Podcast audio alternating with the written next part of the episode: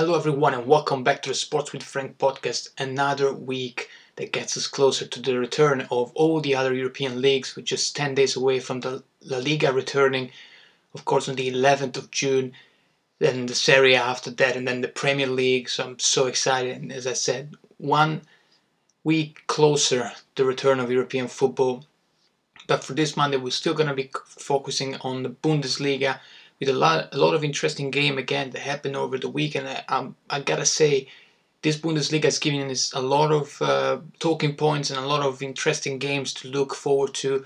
So we're gonna dive into that. We're gonna talk about some ups and some downs, and then uh, I want to bring up a topic that I think will be interesting to consider, especially with the more with more leagues coming back deeper into the summer. So this is the Sports with Frank podcast. I'm Francesco. Let's do this.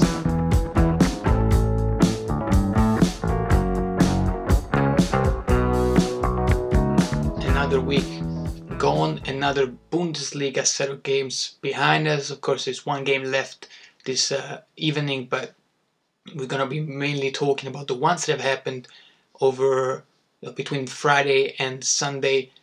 We're gonna dive in right away with some stocks up and stocks down. First stocks up of the week is definitely Hertha Berlin. A team that's uh, been impressive, to be honest. It's been impressive because this is a team that before the break due to coronavirus, they were not doing great. They already had three coaches on their bench, and they put a fourth in during this coronavirus fourth break.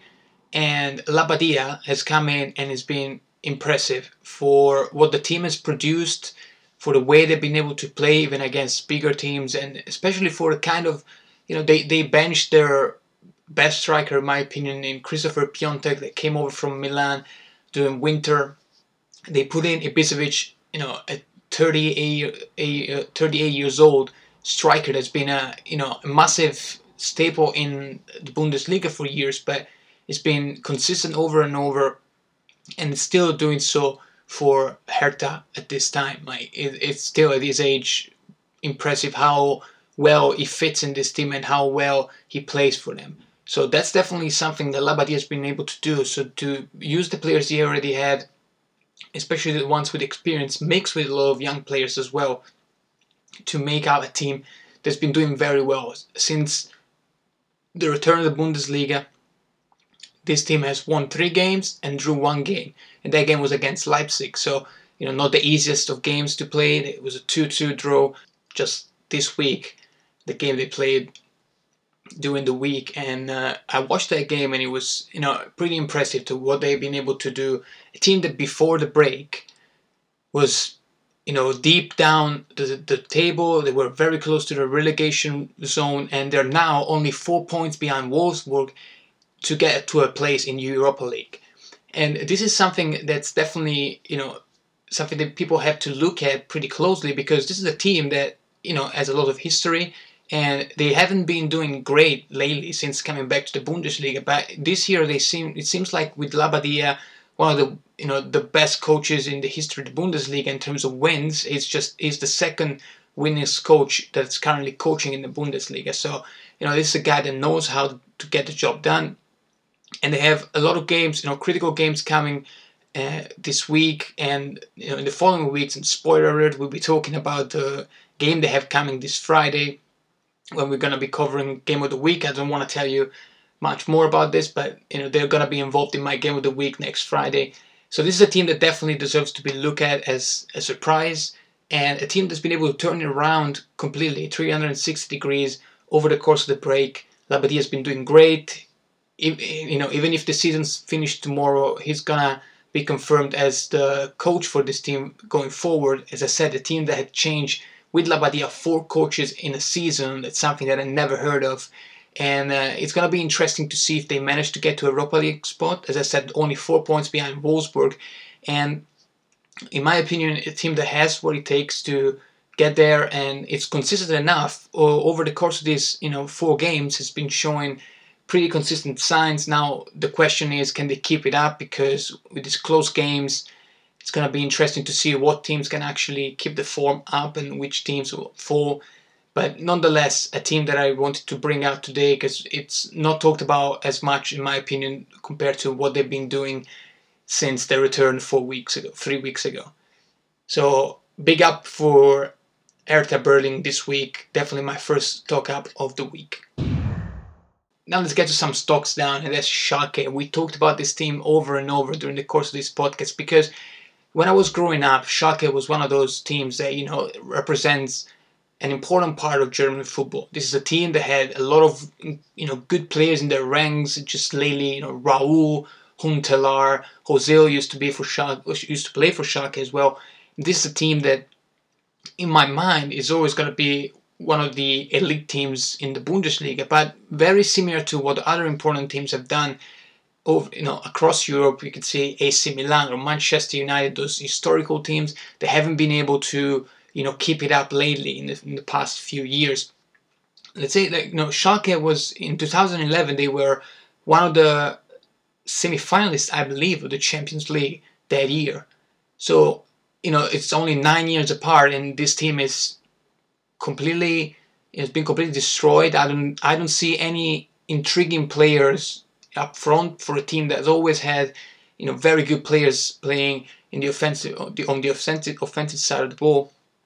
And it's a team that's been disappointing me over and over in these past four four games because when we had the first podcast here on this feed, we talked about the derby between Schalke and Borussia as an important game for both teams, especially because Schalke was very close to securing a Europa League spot. They were sixth during during the recording of the first podcast, and they're now tenth. And honestly, they are so like the way they play. It doesn't give any sort of hope for them to to ride the ship and get back to the Europe, Europa League contention. This is a team that haven't won any single games in their last 11 games.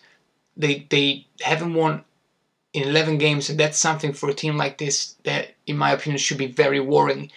And a team that, at the end of the day, started the season with much, with much higher expectations. This is a team that went into the season with a you know a relatively young team, but with good promises. They brought in young talent from Barcelona, of course, with Todibo and Miranda, you know, two guys that in theory should have a high impact on a team like this and in a league like this. They haven't been able to do so, and I don't see them, as I said, righting the ship at all. Offensively, they cannot make a play. They can't honestly have anything going for them on the offensive side of the ball. Defensively, they keep going with this three at the back formation that, in my opinion, is completely wrong for the players they have. I talked about this before. I don't trust that system with those players that they have around, and I believe that eventually either they change the way they put the team on the pitch or they're gonna keep falling and falling. As of right now, if I were a Schalke supporter, I would just hope that they manage to stay up because with this, you know, falling like this, it's something that if you don't find a way to reverse that, it, it's not crazy to think that Schalke could get actually caught up in the relegation zone. As I said, they're 10th in the league now, and the teams at the bottom, they're winning and they're performing well. And I, as I said, I wouldn't be surprised if we are talking about Schalke being close to the relegation zone in about two or three weeks. So a big faller of the week, stocks down for Schalke, and honestly, they're down and down and down every week. They're farther down, and I don't think I don't I don't know how they're gonna manage to to get back on track. And I think they really they should hope that the season comes to an end as quickly as possible to start rebuild again and try to, to create the foundation of German players because this is a very important thing. German players in a team, you know, national players. So if you know English players for Premier League team or Italian players for Serie A team, having an, a core of players that come from this, that same nation is something very important. I think the Schalke should focus on rebuilding from a core of this kind of players. Of course, they already have among others. They have Weston McKennie, the American. They could also be a good building piece. And talking about Germans, they have Suat Serdar, which is Turkish German. A lot of these kind of players have been, you know, coming to fame over the years, and and that's another kind of player that I think they should focus on building around. Probably gonna keep Juan Miranda for another year, according to reports. Of course, their their keeper Nübel is gonna go to Bayern Munich on a free transfer. So this is a team that has some pieces, but honestly needs a lot more to stay relevant and be able to to make an impact in next year's Bundesliga. And now for the last stocks up of the week, that's Werder Bremer. Werder Bremer is a team that very much like Hertha Berlin, they were on they were not doing well before the break. We're a team that another historical team. This is a team that, you know, when I talk about Werder Bremer, I associate it with a lot of other, you know, German teams that besides Bayern have made the history of this league, and that's, you know, uh, Hamburger or Stuttgart. Those are two teams that, by the way, they're now in the Zweite Bundesliga. They're probably going to be promoted. You know, Hamburg is second and Stuttgart is third, and they're just, you know, switching, switching place every week. So at least one of them will probably come up right away, and the other one will play, you know, in the playoff against the third worst team in the Bundesliga. How you know that's the formula there for the third promotion. But regardless, those are two teams that uh, very much like Werder Bremer have been historical for this league, and they're now in the Zweite Bundesliga. And to be honest, I thought before the break that Werder was gonna follow the same path and be relegated. However, it seems like there are two different teams. There is a team before COVID 19 and a team after COVID 19. This is a team that has a lot of interesting pieces. To be honest, I think for the talent they have, this team hasn't been performing as much as they could have because they have Sargent, the American striker, that in my opinion is, is a very good player and a lot of hopes there. He's only 19 years old. They have Rashica that it's one of those players that don't get recognition by fans, or, you know, people that don't really watch the league as much compared to other young talent like uh, Havertz or Sancho. But Rashica, in my opinion, is a very promising player. He's a Kosovian offensive midfielder. He has been playing striker for Werder lately, as I said, in a pair with Sargent. But this is a, a very interesting player. He's so quick and he has this ability to kick the ball with both feet that's really impressive in my opinion for a guy that you know hasn't been talked about much. So when you see him play you kind of get amazed by how good he plays and how, how good of a player he is without getting you know fame like other players of his age. And overall this is a very well coached team. Kohfeldt has been you know surprisingly good as a coach after the break.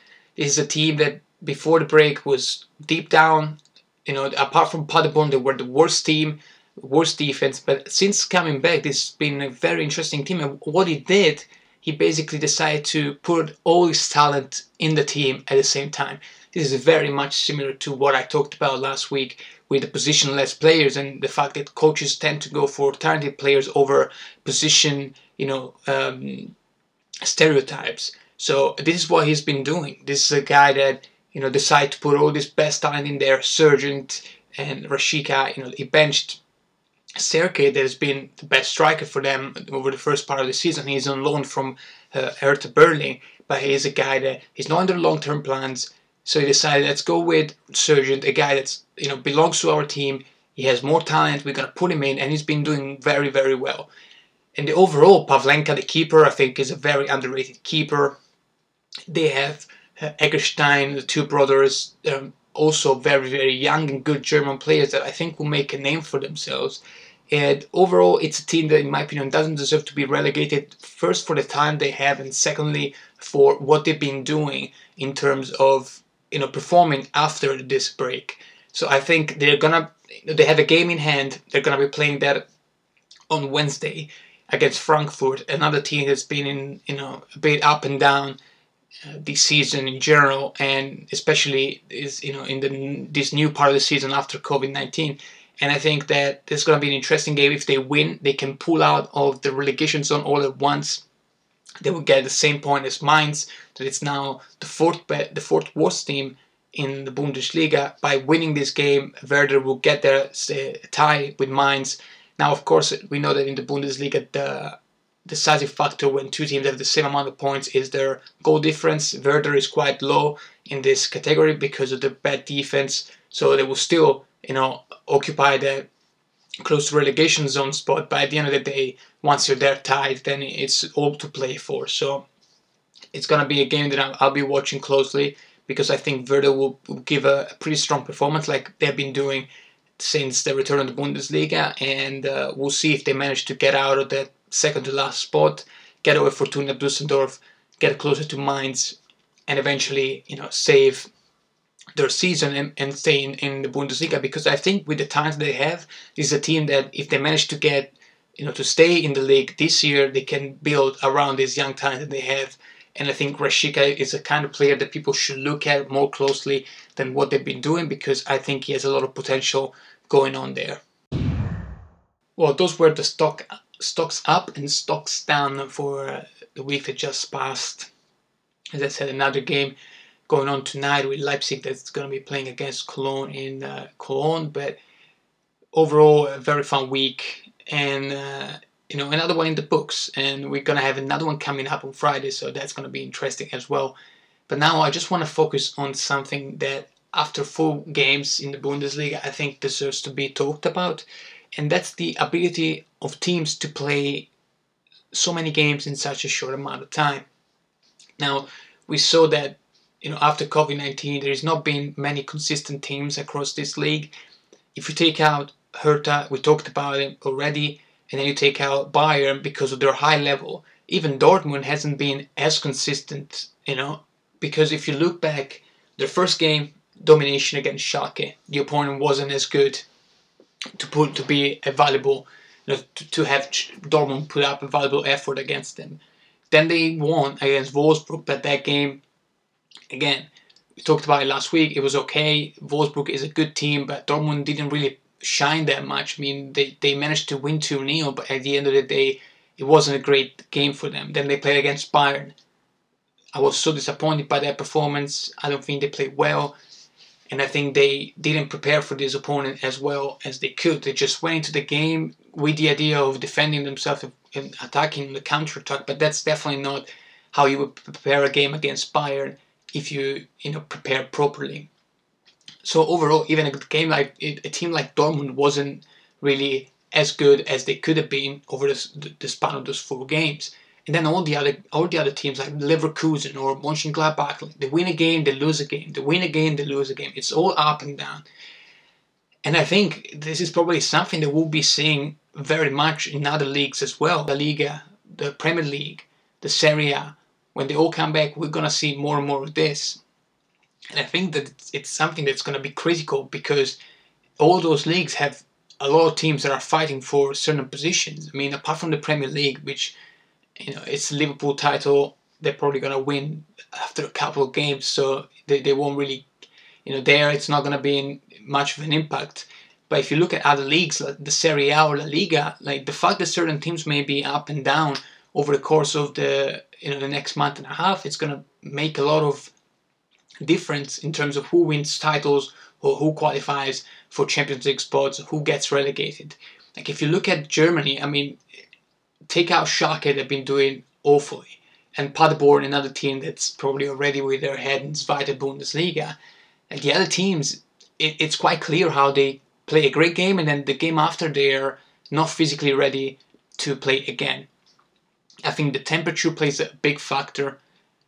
And the other thing is the ability of coaches to be able to prepare over a week for two games. And this is something that, if you look at the coaches that are doing well, as I said, Bayern, they're an exception because they're such a good team that it's it would be hard for them to, you know, to not play well because the players they have are so talented. But then if you look at Hertha, we talked about it before, like Labbadia is one of the most experienced coach in the Bundesliga at the moment. So I'm not surprised that his teams are being able to be consistent over a certain span of time. Because what's very important in a time like this is not you know as much talent, but it's the ability of the coach to prepare his team to basically play to his strength and at the same time, you know, save the energy that they need to play so many games in such a short amount of time and you can see when they play as well. Like Hertha is a team that you know it lets the other team play quite a lot, but at the same time they're very efficient when they go forward themselves. And that's probably you know a strategy that Labbadia introduced because he knows you know how to play so many games in over a week. Like if you don't play Europe, it's hard for coaches to actually have a situation where they have to prepare for important and critical games. You know, three days after their last game. But Labbadia, with so much experience, he probably picked it up over the years and is now able to, to move to pass that to his team. Dortmund, Favre is a great coach in my opinion, but at the same time, he doesn't have that much of an experience in European Cups, you know. So you know, and that shows in this particular instance. So if you uh, if you kind of looked at you know in perspective of other leagues, it's quite clear how, for example, in in Spain, you have Real Madrid and Barcelona. They're fighting up for La Liga. In that scenario, those are two incredible teams, and you know if you take out Messi, they're probably equally good. But then you know you have to go into how well can the coach prepare this team for playing closely one game to the other. And in this case, in case I think that Real Madrid has the edge because Setien is a great coach. I think he, you know he's not as young as uh, other upcoming coaches, but I think he's proving to be you know to fit and to belong in a situation like the one at Barcelona. And then, but at the same time, he doesn't have that much of an experience playing European football, playing midweek games. On the other hand, Zidane, that's so young, but at the same time has played so many of those important and critical games, and he knows how to prepare for these games and how to get the team in the right position to succeed game after game, even when they're so close between each other. So I think, for example, that's something to take into consideration. Uh, we'll see if Barcelona, even with this incredible team, are going to be able to handle preparing all, all these games all, all at once. And I think Real Madrid will definitely have an edge there. And then if you move to the Serie A, this one is actually probably even more interesting because Serie A hasn't been this open in so long. This is a, a, league that for years has been dominated by Juventus. In 2017, Napoli almost took it away, but at the end, when the chips were down, the you know, the two teams weren't weren't really close. But this year seems to be you know the year where Juventus will have to fight until the last game to be able to win the title again.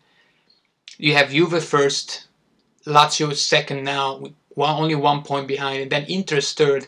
They're nine points behind, but they have a game in hand. They're going to be playing that before the season properly restarts on the 23rd, 24th of June. They're going to be playing against Sampdoria, so if they win that game, they will restart the actual season only six game, six points behind for a team that doesn't really have much else to think about because, you know, very similar to Lazio, those are teams that want to win the league. The, the Inter is involved in Europa League, but I don't think they have their focus there yet.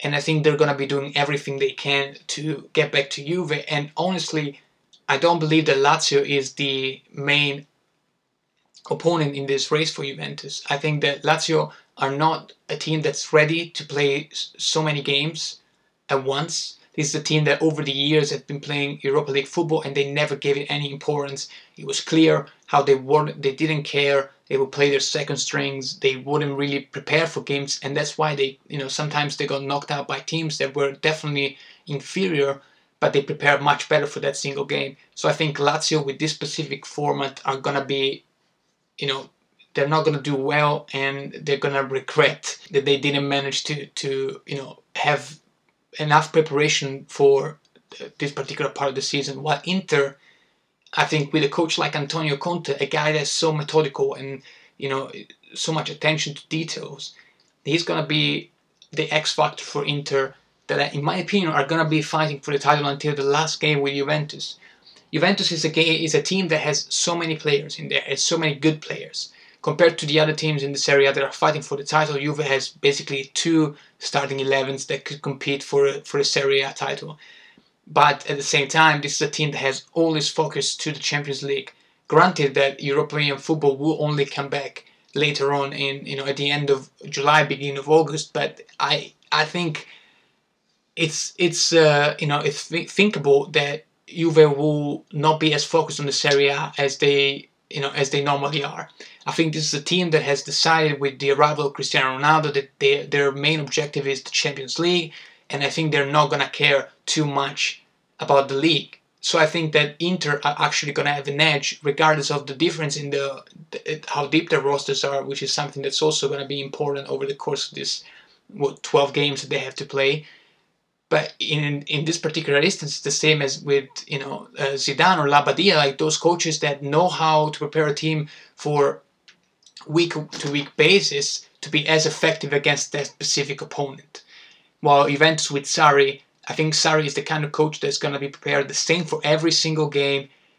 You know, to in the sense that he's going to be playing his style of football. While Antonio Conte with Inter, one of the main skills he has is that he adapts a lot to other teams. Now, this may not be as effective like in Europe or in a different kind of football, but for Italian football, it's a very effective move. Uh, a lot of teams that fight to not be relegated do that as well when they play against bigger teams.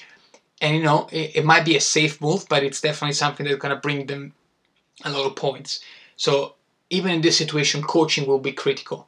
Premier League, same thing. As I said, Liverpool is, is already gone, but you know, if you look at the other positions, especially with Man City not probably not going to take part in next year's Champions League, you know, that fifth spot in the table is going to be, you know, very valuable for any team. And with Manchester United, Arsenal, Tottenham, all these teams that want to get back to the Champions League, and it's going to be interesting to see. And I think even then, you know, if you look at the coaches, I think Tottenham definitely have an edge over the other two teams. Um, maybe with Chelsea they could fight, you know, a more even battle. But I think if you take United, Tottenham, and Arsenal for that fifth spot, I think Tottenham will be the team that comes out on top because they have a guy called Jose Mourinho, a guy that, let's be honest, I don't like, I never liked, and I never will like. But you can't deny that he's a good coach, and you can't deny that he knows how to prepare for every given game, for every given opponent. Tottenham may not be the most talented team, but they know, you know, Mourinho will play his style football that will guarantee that he makes you know, they plays well enough to give him a chance to qualify for the Champions League. So even then, I think what's more important with this new football that's you know shaping up for the next two months, two months and a half, is the importance of coaching and the importance of being able to adapt to your opponents and prepare for every given opponent differently in a way that allows you to basically have your team ready for the opponent, but at the same time ready to kind of balance it, their energy over the course of different games. Because you know if you go all out during a game eh, you're not going to be able to perform three days later. And that's you know 100% what it is. If you look at dortmund they they tried to go all out against wolfsburg. They didn't manage to to win by how many goals they wanted to. And then they come out against bayern and so many of their players were tired Hakimi wasn't nearly as good as he usually is Haaland the same like for big teams, that's just proof. And for teams that are fighting for not being relegated, it's going to be the same. So I'm definitely looking forward to see how this affects other leagues.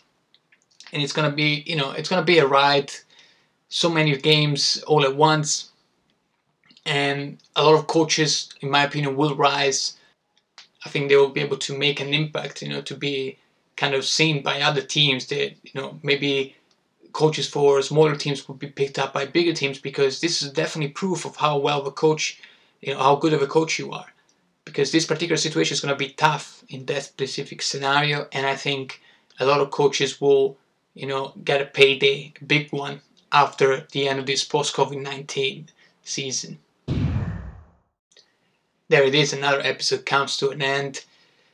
This was, uh, you know, I think the closer we get to other leagues coming back, the more excited I get. And I would like to talk about all these different scenarios that are going on in Spain, Italy, England, all of them. But, you know, I'm going to give it time. And when they get closer and closer, we'll start talking about those as well. For the format of the podcast is going to be, you know, change for sure when more leagues are coming back because the amount of games will be very high. And we'll see. We're going to have to you know leave some out of the podcast, get some more in, but don't worry, we'll be covering every team that are doing well 100%. So stay tuned for that. Uh, I opened the Instagram account I talked about before. If you want to give it a follow, is at, sports underneath underscore with Frank. Of course, you can find me on Twitter as well at sports with Frank and all the platforms. If you're listening on Apple Podcasts, please give it a review. Five star would be much appreciated. For now, this is all. I'll see you again on Wednesday. This was the Sports with Frank podcast. I've been Francesco. Stay safe, and I'll talk to you soon.